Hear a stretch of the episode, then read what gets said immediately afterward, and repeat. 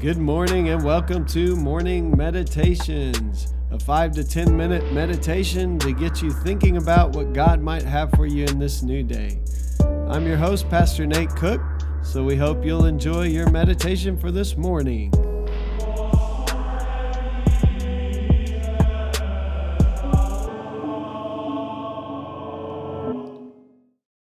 Hey, this is Pastor Nate, and this is your morning meditation. It's Friday, September 11th, 2020. So today we're going to be reading from Matthew chapter 8, and we'll begin in verse 23. And when he got into the boat, his disciples followed him. A windstorm arose on the sea, so great that the boat was being swamped by the waves. But he was asleep. And they went and woke him, saying, Lord, save us. We are perishing. And he said to them, Why are you afraid, O you of little faith? Then he got up and rebuked the winds and the sea, and there was a dead calm. They were amazed, saying, What sort of man is this that even the winds and the sea obey him? So, in this passage, we have two people here, two groups of people. We have, first of all, the disciples who are seeing the storm, who are seeing the winds and the waves, and they're emotions are super high. They're scared, they're crying out. And then we have Jesus, who's in the bottom of the boat, sleeping.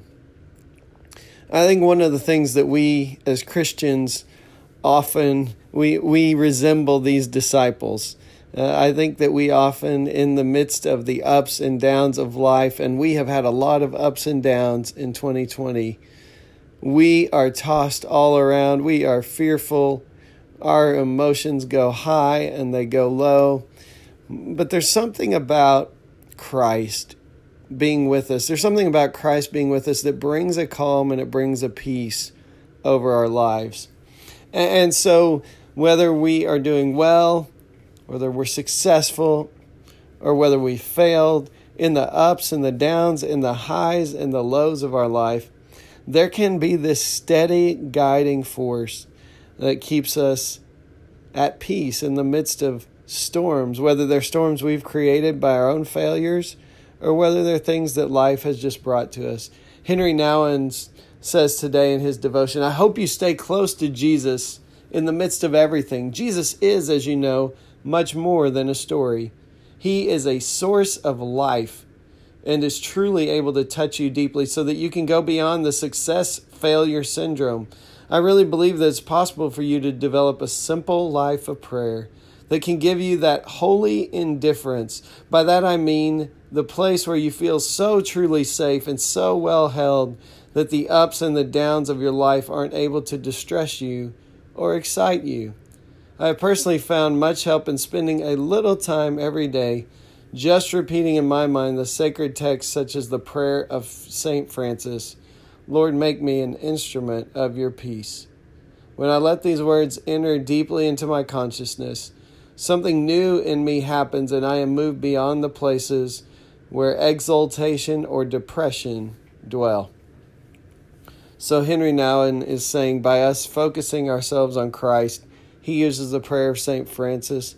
We can use words uh, like the sinner's prayer of the tax collector Lord, have mercy on me, a sinner.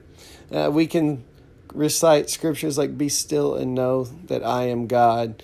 Uh, or, Come to me, all ye who are weary and heavy laden, and I will give you rest. Uh, we can recite the Word of God, we can pray prayers, and we can experience that God is with us in the midst of the ups and downs of our life. And there will be many ups and downs. And it doesn't mean that those ups and downs will go away, but it means that we will have the steadying force we'll actually have peace in the midst of the storms. Hey, that's just a thought for this morning, and I hope you have a great day. Well, thanks again for joining us for this morning meditation. Hey, do us a favor rate us on iTunes or even leave some feedback about our podcast so that other listeners can know how much you enjoy your morning meditations. Hey, have a great day.